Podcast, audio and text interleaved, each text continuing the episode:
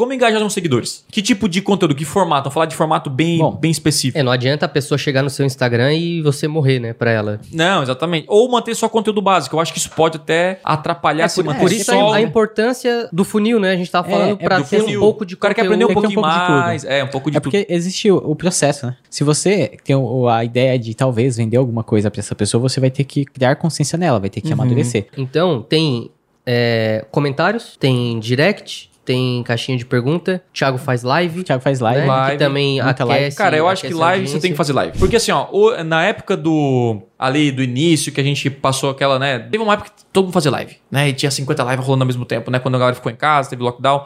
Mas é, qual, é a grande, qual é a grande sacada? Que hoje eu vejo poucas pessoas fazendo live. Isso é bom pra você. As minhas lives estão batendo recordes aí, sem eu avisar, simplesmente entrando ao vivo, tá batendo muita gente lá. E sabe o que eu fico de cara? Hum. A retenção da live. Nossa, retenção. A galera, a galera, cara, o ao vivo, a galera, a galera curte. Então, assim, faz uma live, faz uma live fazendo seu serviço, seu trabalho, mostrando, conversando com as pessoas. É relacionamento. Quando o cara te segue, ele quer se relacionar. Então, esse tipo de conteúdo é importante, esses formatos, né? Fazer live, fazer, enfim, responder os, os comentários, principalmente quando você é pequeno. Hoje eu respondo, não é, eu não, não respondo sozinho. A minha esposa me ajuda a responder e fala que é ela, né, quando ela responde, porque não tem como responder todo mundo.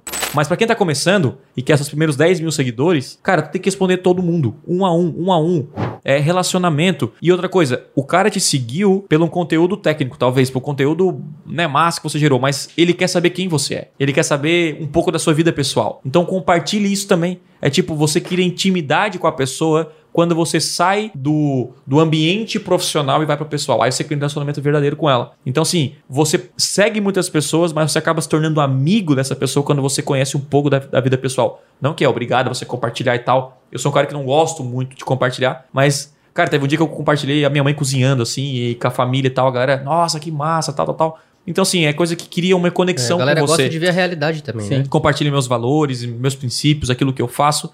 Isso cria uma conexão e aí relacionamentos fortes geram negócios. Então, todo tipo de formato, eu digo, no Instagram para gerar relacionamento faz. Não só topo, usa alguns conteúdos fundo e tal e, e procure dar atenção. Essa é a visão. Eu crio relacionamentos fortes e a partir dali eu gero negócios. Então, é isso que você tem que fazer.